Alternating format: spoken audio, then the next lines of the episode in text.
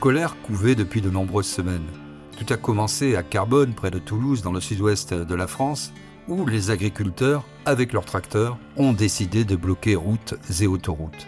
En cause, la disparition de leurs exploitations depuis 10 ans, 100 000 fermes ont disparu et le nombre des exploitations agricoles a été divisé par 4 au cours des 4 dernières décennies. Des salaires de misère, une réglementation européenne qui est de plus en plus tatillonne et qui est surtranscrite en France. À peine une réglementation voit-elle le jour qu'une nouvelle prend le relais. Des États au sein même de l'Union européenne qui pratiquent le dumping, une agriculture mondialisée qui conduit la France à importer de nombreux produits d'autres pays avec des droits de douane allégés, comme par exemple en Ukraine, alors même que l'agriculture française est la plus vertueuse du monde et que les paysans ont déjà fait de nombreux efforts pour ne plus polluer et pour offrir de la qualité à tous les citoyens français. Aujourd'hui, la colère est immense. À Carbone, précisément près de Toulouse, sous le soleil hivernal, les agriculteurs en colère ont installé un campement de fortune sur l'autoroute A64. Ils se réchauffent autour de Brazeros. Ils sont déterminés à tenir ce barrage pour dénoncer la détérioration de leurs conditions. Ici commence le pays de la résistance agricole, peut-on lire sur une bâche. Couvrant un tas de bottes de paille haut de près de 3 mètres, les automobilistes sont contraints de sortir de l'autoroute à hauteur de carbone à quelques 45 km de la métropole toulousaine. Le ton est donné. Depuis plusieurs jours, la 64 est coupée. Même s'il regrette les désagréments causés, Nicolas Suspen ne s'excuse pas. Le problème euh, dans le monde agricole, c'est le revenu agricole qui, qui baisse de plus en plus. On achète toujours plus cher nos intrants, notre matériel, et on vend toujours moins cher. Au bout d'un moment, euh, ça coince. Euh, c'est vécu comme une injustice.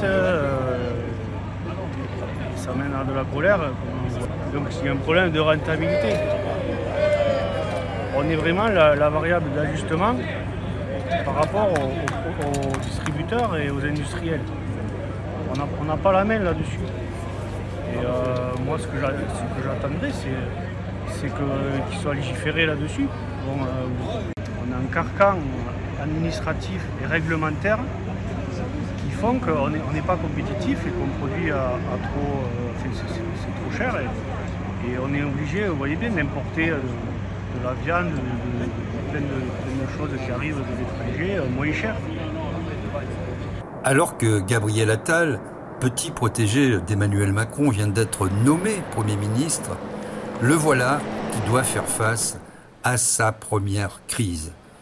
Difficile car c'est un technocrate très jeune qui n'a jamais travaillé dans le privé, encore moins dans le monde agricole, et le moins que l'on puisse dire, c'est que les paysans sont circonspects. Il n'y aura rien de concret sur les annonces du Premier ministre ce soir. On en est conscient.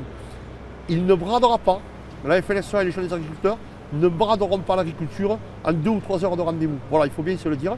Euh, on est euh, sur la quatrième ville de France et on a des grosses centrales d'achat euh, qui distribuent sur l'ensemble de l'Occitanie. Et elles seront, je vous l'annonce, elles seront la cible demain d'actions, je veux dire, de blocage. Ça va se situer sur alors, Basiège pour la plateforme de Lidl et la Socamine à, à, à Leclerc à Castelnaudary. Aujourd'hui, sur 100 euros euh, qui est payé par le consommateur, il y a moins de 10 euros qui reviennent dans la poche de l'agriculteur. Voilà, c'est quand même inadmissible. On est un peu plus impacté, effectivement, peut-être par le réchauffement climatique, avec des fortes températures et des excès de pluie à certains moments. Après, euh, c'est une région qui a fait le choix, de, et, en, toute, euh, en toute honnêteté, qui a fait le choix de la qualité, parce qu'on avait moins de rendement, on est parti sur des productions de qualité, les agriculteurs se sont adaptés, certains sont partis vers des productions bio, à la demande du consommateur, et aujourd'hui, les productions bio sont payées encore moins cher, notamment le blé, que les productions conventionnelles. On ne peut pas continuer comme ça, on marche vraiment sur la tête. Le combat national, c'est euh, le GNR, le gasoil non routier, qu'on utilise pour nos tracteurs et nos machines agricoles. C'est vraiment le débat national. Euh, aujourd'hui, on taxe les agriculteurs pour, euh, pour la pollution, puisque soi-disant ça pollue, mais on ne taxe pas le clérosène pour les avions qui, qui polluent notre ciel à longueur de journée. J'ai eu 14 vaches que j'ai piquées pour des traitements antibiotiques et anti-inflammatoires. J'ai aussi une grosse vague d'avortements, donc ça c'est des surprises on va dire de la maladie qu'on découvre. Donc on est à 30% de vaches qui avortent.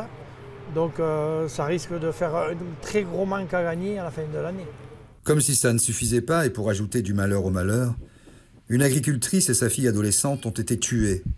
Le mari et père grièvement blessés par un véhicule qui a foncé à l'aube sur un barrage routier dressé par les syndicats agricoles dans l'Ariège. Les trois occupants de la voiture, a-t-on rapidement appris, étaient sous OQTF obligation de quitter le territoire français. Ils ont été interpellés et placés en garde à vue. C'est dramatique d'en arriver là. La voiture a foncé à toute vitesse sur un mur de paille qui protégeait le barrage des collègues, a confié un ami de la victime, Jérôme Bayle, figure de la mobilisation, sur un autre barrage agricole qui bloque l'A64 Toulouse-Bayonne.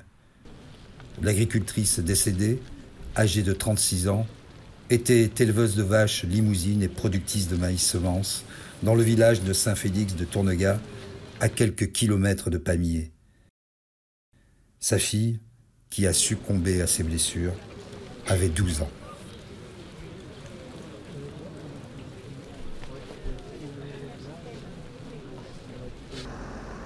La mobilisation des paysans en France, endeuillés par le décès de l'agricultrice, se poursuit un peu partout sur le territoire après une réunion avec le gouvernement de Gabriel Attal et alors que s'ouvre une réunion des ministres européens du secteur. On s'occupe des agriculteurs euh, quand il y a des actions et après on tombe aux oubliettes. On a perdu 20% des agriculteurs depuis 10 ans, 20%. On a une souveraineté alimentaire qui est en perdition. Vous savez qu'un poulet sur deux provient de l'étranger. En viande bovine, vous savez qu'on est maintenant déficitaire. En lait, dans trois ans, on sera importateur net de lait. Je ne sais pas si vous vous imaginez dans un pays comme la France. C'est dramatique. Aujourd'hui, on veut en faire entendre toutes ces revendications et expliquer ce qu'est notre métier. Au lendemain d'une réunion infructueuse avec le gouvernement, les paysans ont poursuivi et même amplifié leur blocage. Ce sont les principales autoroutes qui sont ainsi bloquées dans les deux sens, euh, comme par exemple l'autoroute A7 entre Lyon, la deuxième ville de France, et Valence, ou encore dans le sud-ouest, toujours à hauteur de Carbone, Haute-Garonne, et aux accès à la centrale de Golfec en Tarn-et-Garonne, qui est restée en place et qui était même amplifiée.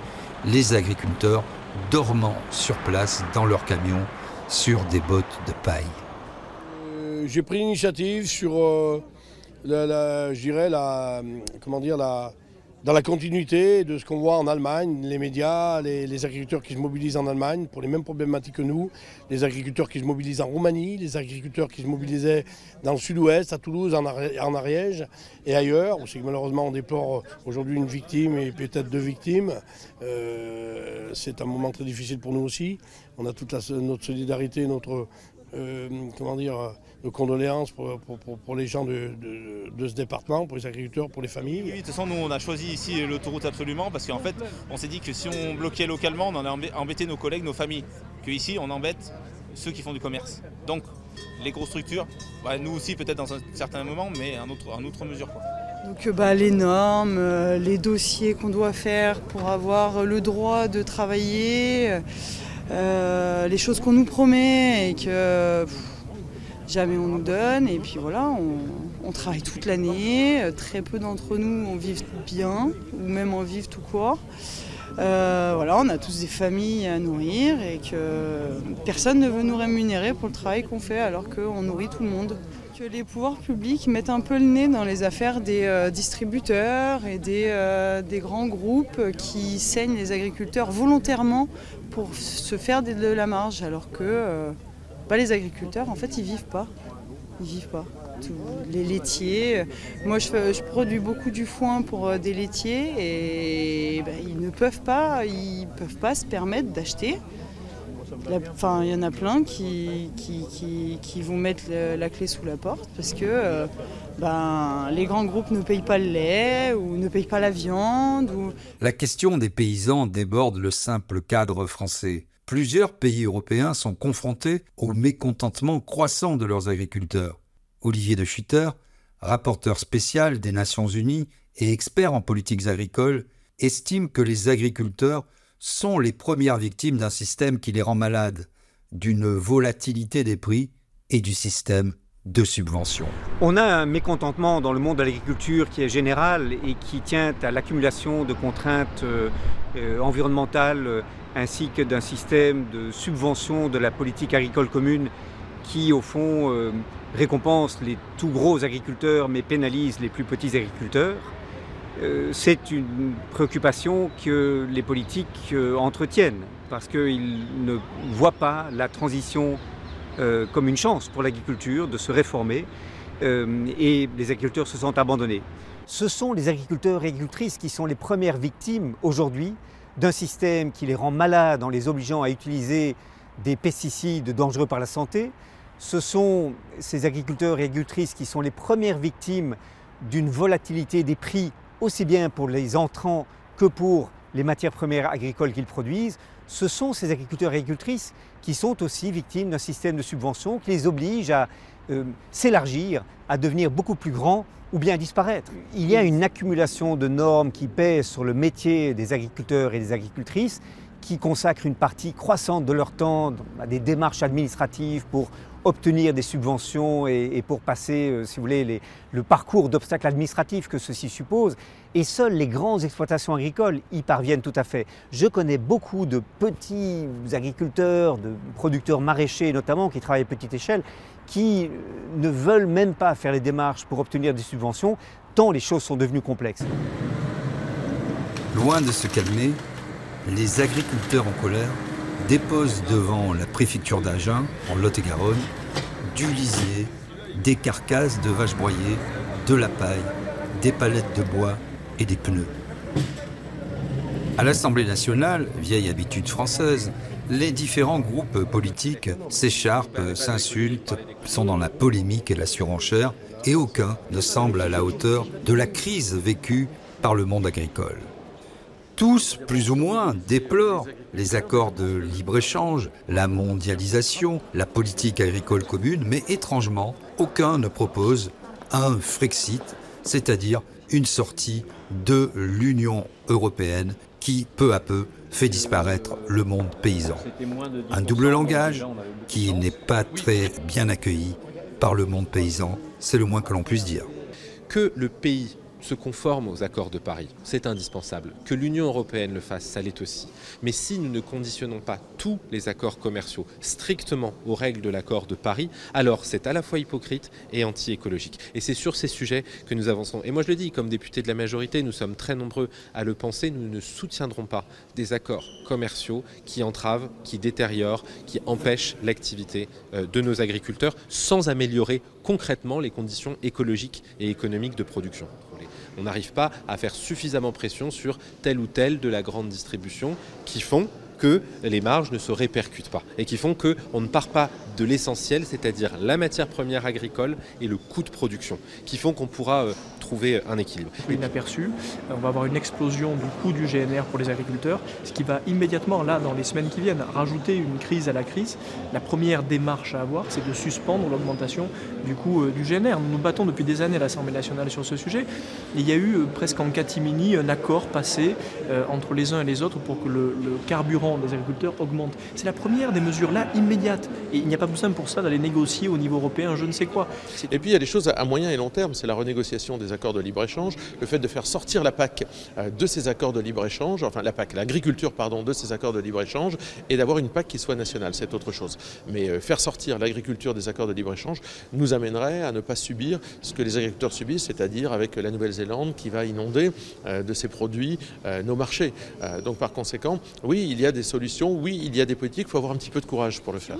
Et donc nous disons qu'il faut protéger euh, les revenus des agriculteurs par des prix minimums payés aux producteurs agricoles. Donc euh, je l'annonce ici, nous allons euh, redéposer cette proposition de loi sur les prix planchers et nous demandons à l'Assemblée nationale eh bien, de mettre à l'ordre du jour cette proposition de loi. On voit bien que la grande distribution, les transformateurs font leur beurre sur le dos des agriculteurs. Donc la question de la répartition des marges contourné d'ailleurs par des négociations à l'échelle européenne. Il faut qu'Egalim s'applique, il faut des contrôles, il faut du sonnant et trébuchant. Les agriculteurs ne demandent pas de vivre euh, des subventions.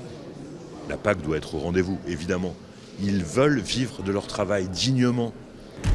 Alors que les politiciens n'en finissent plus de palabrer, incapables d'apporter des réponses concrètes aux attentes des paysans, les esprits s'échauffent partout sur le terrain.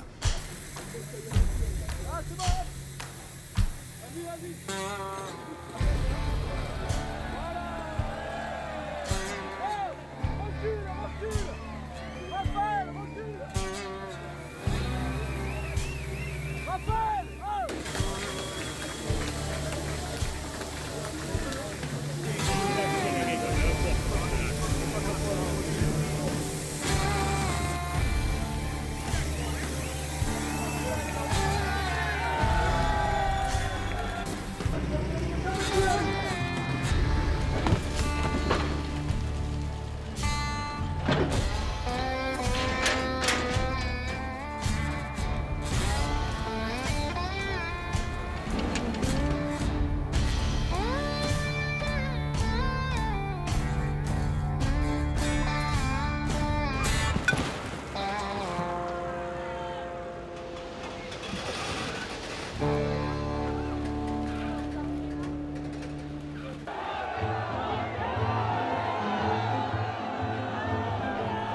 Pendant ce temps, le président Macron parade dans les rues indiennes avec le Premier ministre Narendra Modi.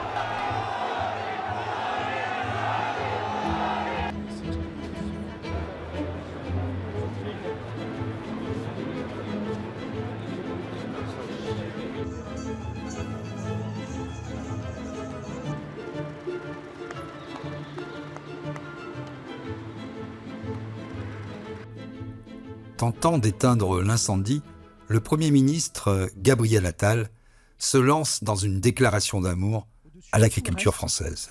Voilà ce que notre présence veut dire aujourd'hui avec euh, mes euh, deux euh, ministres, Marc Fesneau et Christophe Béchu. Avec les solutions que je vais vous présenter, non seulement le gouvernement vous a entendu, mais qu'en plus, il vous a compris. Il y a une urgence, et je vais vous dire, aujourd'hui, c'est un jour de sursaut. Comme le disait Emmanuel Macron dans une phrase restée célèbre, ce n'est pas un échec, mais ça n'a pas marché. Au Mans, les agriculteurs déversent des pneus, de la paille et des gravats sur un rond-point à proximité d'un supermarché et y mettent le feu. Les mesures de Gabriel Attal ne semblent pas suffisantes. Après les annonces de Gabriel Attal, le Premier ministre, les agriculteurs qui siégeaient devant la préfecture devaient être reçus par le préfet dans la soirée, mais entendent bien continuer de béner en attendant de véritables précisions. Profitant de la mobilisation paysanne, les taxis sont à leur tour entrés dans la danse.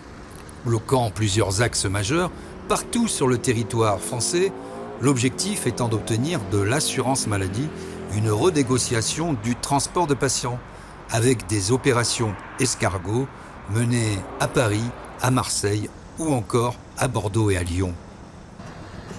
Après avoir fait part de sa compréhension, le ministre de l'Intérieur, Gérald Darmanin, qui avait évoqué même une colère légitime et avait incité les forces de l'ordre à de la modération, les paysans ont été accueillis à Rangis par les blindés de la gendarmerie. Il faut dire que les syndicats ont parfois été débordés par leur base. Dès le début du mouvement en partie du sud-ouest de la France, aux revendications multiples selon les territoires, les filières ou encore les modèles agricoles. Et donc, il s'agit maintenant d'essayer de sortir pour l'exécutif de cette crise sans que du sang ne soit versé, comme ce fut le cas pour la contestation des Gilets jaunes.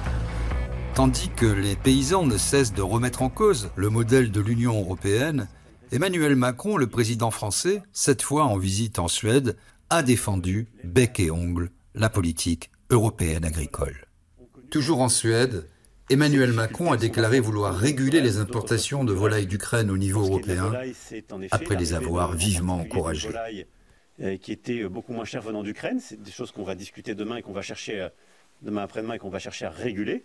Auditionné par les sénateurs français, Arnaud Rousseau, le président de la FNSEA, élu en 2023, principal syndicat agricole français, a tenu aux paysans un discours pour le moins étrange. En effet, il n'a pas hésité à appeler au calme et à la raison. Il faut dire que bien loin d'être un paysan de terrain, celui-ci est dirigeant d'une grosse quinzaine d'entreprises, de holdings et d'immenses fermes. Directeur de la multinationale Avril, administrateur de la holding du même nom, directeur général de Biogaz euh, du Multien spécialisé dans la méthanisation, ses préoccupations semblent très éloignées de celles des paysans français qui n'arrivent plus à vivre du fruit de leur travail. Ce qui se passe en ce moment est le cumul de règles, de normes qu'au début vous acceptez de, voilà, ça, râle un peu, mais bon. Et puis à un moment, quand, vous êtes arrivé dans le trop plein, eh bien, euh, ça déborde, et, c'est le moment euh, dans lequel on est. Et, je le dis pour euh, l'ensemble de, mes collègues agriculteurs qui sont en ce moment sur un certain nombre de, points en France, l'attente est énorme. L'attente est énorme, et peut-être même au-delà de ce que on imagine, avec évidemment des sujets très nationaux donc ça, voilà. Mais beaucoup de sujets européens, et, je l'ai dit depuis quelques jours en responsabilité, les sujets européens, ce ne sont pas des sujets qui se règlent en trois jours. Euh, sur euh, voilà, donc j'essaie d'appeler au, calme et à la raison. À l'instar de leurs collègues français, le mécontentement des paysans belges s'intensifie. Les tracteurs bloquent désormais des routes et des autoroutes très fréquentées, notamment dans la ville côtière de Zeebrugge. Face à la grogne qui enfle chaque jour dans l'Union européenne, Bruxelles a décidé de s'attaquer à deux problèmes, dit-elle. La création de garde-fous pour empêcher les importations ukrainiennes d'inonder le marché et l'assouplissement des règles très controversées concernant la jachère. Des centaines de tracteurs et d'agriculteurs ont passé la nuit devant le Parlement européen de Bruxelles. Les paysans veulent faire entendre leurs revendications alors que se tient un sommet européen. On vous nourrit, soyons unis, dit l'inscription sur une pancarte. Comme les Gilets jaunes avant eux, les paysans français ont rapidement déchanté, en dépit des déclarations dites compréhensives du président de la République et du Premier ministre. J'étais reçu le midi à Matignon et le soir je me retrouve au commissariat de police en garde à vue la coprésidente de la coordination rurale du Lot-et-Garonne, Karine Duc, déplore son interpellation de la veille au marché de Ringis où elle s'était rendue avec d'autres agriculteurs, pacifiquement, sans tracteur, pour avoir des réponses à leurs revendications. Euh, je ne sais pas ce qu'ils peuvent m'être reproché étant donné que nous avons simplement manifesté pacifiquement. Nous sommes rendus aux mines, enfin à Rungis plus particulièrement. On n'a pas fait de dégradation, il ne s'est absolument rien passé, on est venu pacifiquement, sans tracteur. Nous, euh, uniquement pour pouvoir euh, essayer d'aller jusqu'au bout et d'avoir des réponses à nos revendications. Euh, on attendait des réponses du gouvernement. si c'est celle-ci, les réponses, c'est quand même bien dommage. J'ai été reçu le midi à Matignon et le soir je me retrouve au commissariat en garde à vue. Euh, si c'est la réponse qu'on donne aux paysans de France euh, et les paysans euh, qui sont ici en, convoi avec nous, pour avoir uniquement simplement des mesures et des réponses concrètes pour revenir avec sérénité sur leur ferme, c'est très grave. Ce qui, est, ce qui est à remarquer quand même, c'est que l'interpellation massive est quand même à contester largement parce que c'est quasiment une rafle tout simplement. Et puis euh, nous avons, euh, j'ai demandé à voir mon avocate. Euh, elle s'est présentée à proximité à l'accueil du commissariat. J'ai entendu qu'elle était présente. On ne m'a pas autorisé hier soir à, la voir. Et c'est quelque chose que je ne comprends pas dans la procédure. dans la procédure d'interpellation de A à Z, il y a quand même de, sacrés soucis. La colère des agriculteurs continue de s'étendre. Avec plus de 1000 tracteurs à Bruxelles, où les dirigeants européens se retrouvent pour un sommet et des blocages d'axes stratégiques qui se poursuivent en France. Le président Emmanuel Macron doit s'entretenir avec euh, la présidente de la Commission européenne, Ursula von der Leyen, au sujet du futur de l'agriculture européenne, a annoncé l'Élysée, avant l'ouverture du sommet européen extraordinaire consacré au budget de l'UE et à l'aide à apporter à l'Ukraine. Les aides dégagées par le gouvernement français, d'un montant global d'environ 500 millions d'euros, comme les timides concessions de la Commission européenne sur les jachères et les importations ukrainiennes, n'ont certes pas trouvé grâce aux yeux des agriculteurs, mobilisés également en Italie, en Espagne, en Allemagne, en Belgique et depuis peu au Portugal. Partout le même constat, politique européenne trop complexe, revenus trop bas, inflation galopante, concurrence étrangère, accumulation des normes, flambée des prix du carburant, les revendications se retrouvent dans la plupart des pays européens. Le Premier ministre hongrois, Viktor Orban, est allé à Bruxelles à la rencontre des paysans en colère, se plaçant du côté du peuple et fustigeant la concurrence déloyale des produits ukrainiens, au moment où le dirigeant fait face à un front des autres 26 dirigeants européens sur l'aide à l'Ukraine. Nul ne sait où conduira ce conflit qui ne cesse de prendre de l'importance dans tous les pays européens. Une affaire à suivre.